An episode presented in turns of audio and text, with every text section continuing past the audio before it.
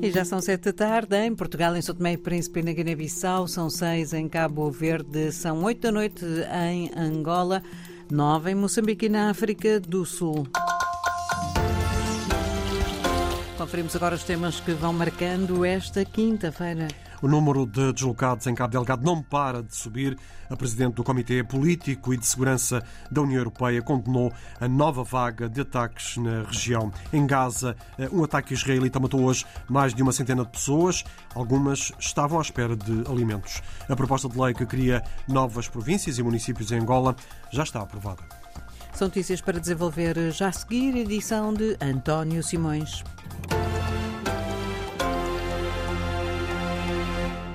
Aumentou para mais de 68 mil o balanço de deslocados dos recentes ataques na província de Cabo Delgado, no norte de Moçambique. A atualização da Organização Internacional para as Migrações abrange os dias 8 a 27 deste mês. Eh, só entre esta segunda e terça-feiras eh, foram registrados mais de 10 mil pessoas em fuga à violência armada. Na mapa, no distrito de Herati, na província de Nampula, acolhe o maior número de deslocados, são mais de 33 mil. A presidente do Comitê Político e de Segurança da União Europeia eh, condenou a nova vaga de ataques na província de Cabo Delgado, em Maputo, no âmbito eh, de uma avaliação à cooperação da União Europeia com Moçambique, em especial à missão militar de formação. Delphine Bronc declarou ser inaceitável a ameaça terrorista no norte do país. Penso que qualquer onda de terrorismo é muito preocupante e ameaça a vida e os meios de subsistência de pessoas que estão a ser expulsas das suas aldeias. Partilhamos as nossas preocupações perante os milhares e milhares de deslocados que tiveram de fugir devido a ataques terroristas indiscriminados e a UE condena sempre firmemente isso e através da nossa missão de formação estamos aqui também para apoiar as Forças Armadas no combate ao terrorismo. Quanto à continuidade da missão de treino militar da União Europeia em Moçambique, defendida eh, por Portugal e cujo mandato termina um, em setembro, eh, Delfim Pronk afirma que, com base nesta deslocação a Maputo, vai ser tomada uma decisão final. Quando decidirmos em Bruxelas, decidimos com os 27 Estados-membros soberanos que decidem com base na unanimidade. E tenho a certeza que as nossas impressões, conversações de alto nível, pelas quais estamos extremamente gratos, incluindo com o Primeiro-Ministro, o Ministro dos Negócios Estrangeiros e o Ministro da Defesa de Moçambique, nos ajudarão a tomar essa decisão. As palavras da Presidenta do Comitê eh, Político eh, e de Segurança da União Europeia no fim de uma deslocação de dois dias a Maputo. Os civis das localidades costeiras do distrito de Macomia foram ordenados pelas autoridades moçambicanas a saírem da região. A informação foi adiantada pelo Itamar News e pelo portal de notícias Voz de Cabo Delgado. De acordo com a Voz de Cabo Delgado, centenas de pessoas que abandonaram diversas aldeias nos postos de Mocojo e Quitarejo estão a chegar à vila de Macomia. As autoridades não deram eh, qualquer explicação para esta ordem de evacuação numa altura em que eh, grupos armados armados têm circulado desde o início do mês ao longo da costa de Macomia, entre os postos administrativos de Mocojo e Quitarejo. Segundo os Itamar News, as autoridades eh, impuseram recolher obrigatório em Macomia desde 26 de fevereiro. Em Gaza, um ataque israelita matou hoje mais de uma centena de pessoas. As autoridades de saúde atualizaram eh, o número de vítimas e dão conta de pelo menos 104 mortes. Eram, eh, Cláudia Aguiar Rodrigues, palestinianos que estavam a aguardar pela ajuda humanitária. O Hamas atualizou o número de mortes que diz terem sido causadas pelos disparos das forças de Israel contra palestinianos que esperavam pela distribuição de comida no norte da faixa de Gaza. Entretanto, as forças de defesa de Israel divulgaram imagens aéreas que mostram dezenas de pessoas a aproximarem-se dos caminhões, como revela o The Times of Israel. As forças de defesa israelitas dizem que os disparos foram responsáveis por apenas cerca de 10 das centenas de vítimas de hoje que morreram enquanto esperavam por comida em Gaza. São estas as conclusões de um inquérito preliminar feito pelo exército israelita sobre o sucedido. O exército relata uma debandada dos palestinianos civis que esperavam por comida. Um pequeno grupo, dizem os israelitas, dirigiu-se aos soldados que estavam parados e foi aí que decidiram abrir fogo, disparando sobre as pernas dos que se aproximavam, o que resultou em cerca de 10 mortos. Entretanto, o ministro dos Negócios Estrangeiros da Jordânia já veio condenar o ataque que classificou de brutal. Também o Egito fala de um crime vergonhoso sobre civis que esperavam comida. Em comunicado, o Hamas já veio avisar que o ataque de hoje pode pôr em causa as negociações para a libertação de reféns. A cidade de Bissau é palco esta sexta-feira do lançamento oficial da décima edição eh, da quinzena dos Direitos 2024, sob o lema Mulheres e Jornalismo dos Direitos Humanos. O ato realiza-se eh, todos os anos a partir de 1 de dezembro, mas devido aos últimos acontecimentos registados no país, o evento foi adiado para o próximo dia 1 de março. Em declarações à RDP África, o presidente da Liga Guinense dos Direitos Humanos, Bubacar Touré, eh, ressaltou a importância desta efeméride e traçou a agenda que irá marcar esta quinzena.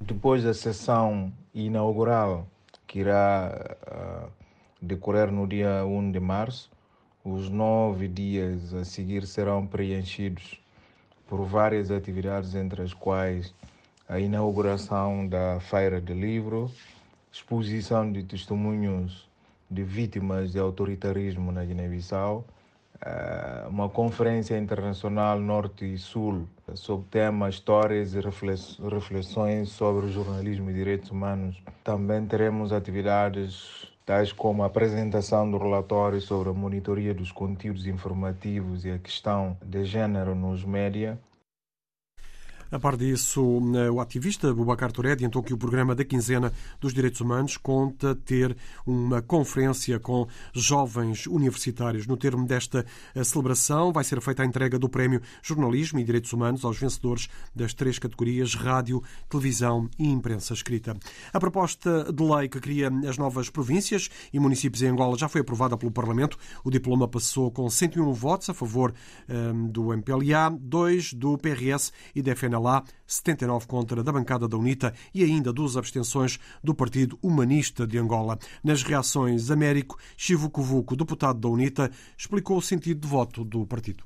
Nos termos da Constituição da República de Angola, o que é necessário, urgente, importante e prioritário para o desenvolvimento do país é a institucionalização efetiva das autarquias locais, porque nomear dois novos governadores, 161 novos administradores municipais, não tem impacto na vida dos cidadãos, apenas serve para aumentar o número de privilegiados do regime.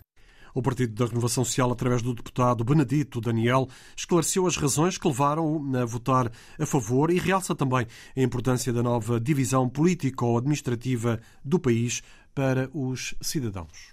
Infelizmente, essa divisão político-administrativa há muito tempo era esperada e agora torna-se necessária. E é em função dessa necessidade que os soberanos e o povo das duas províncias a dividir e das comunas e distritos urbanos a elevar à categoria de municípios, que aqui condignamente representamos, pediram-nos que viabilizássemos a admissão dessa proposta de lei. Foi esse o sentido de voto favorável que nós expressamos.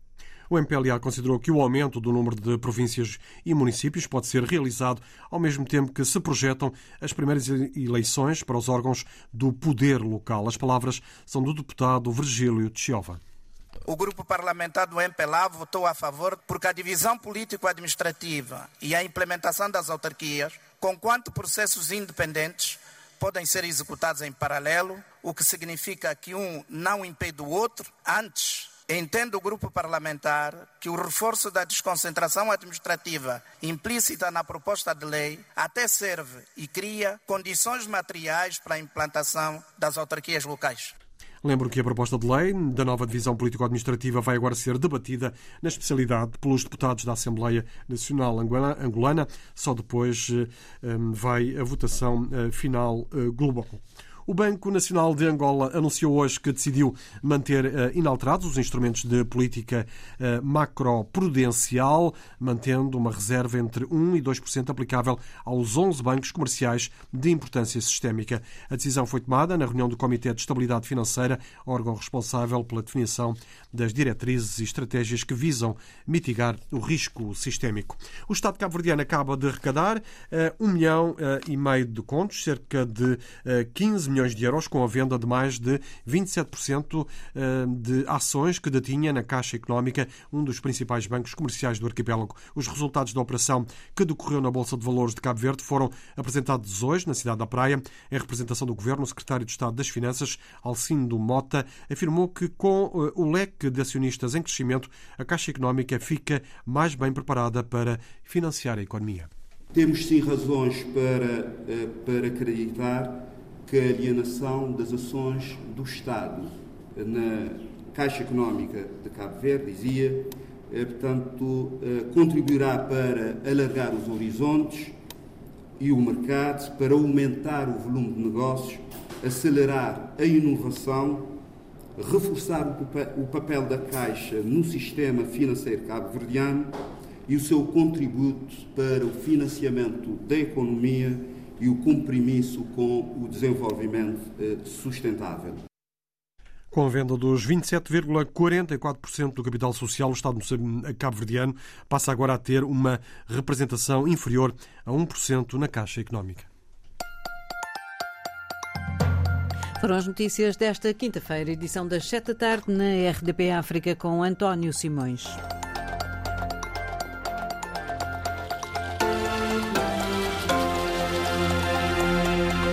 E não esqueça notícias também em rdpafrica.rtp.pt.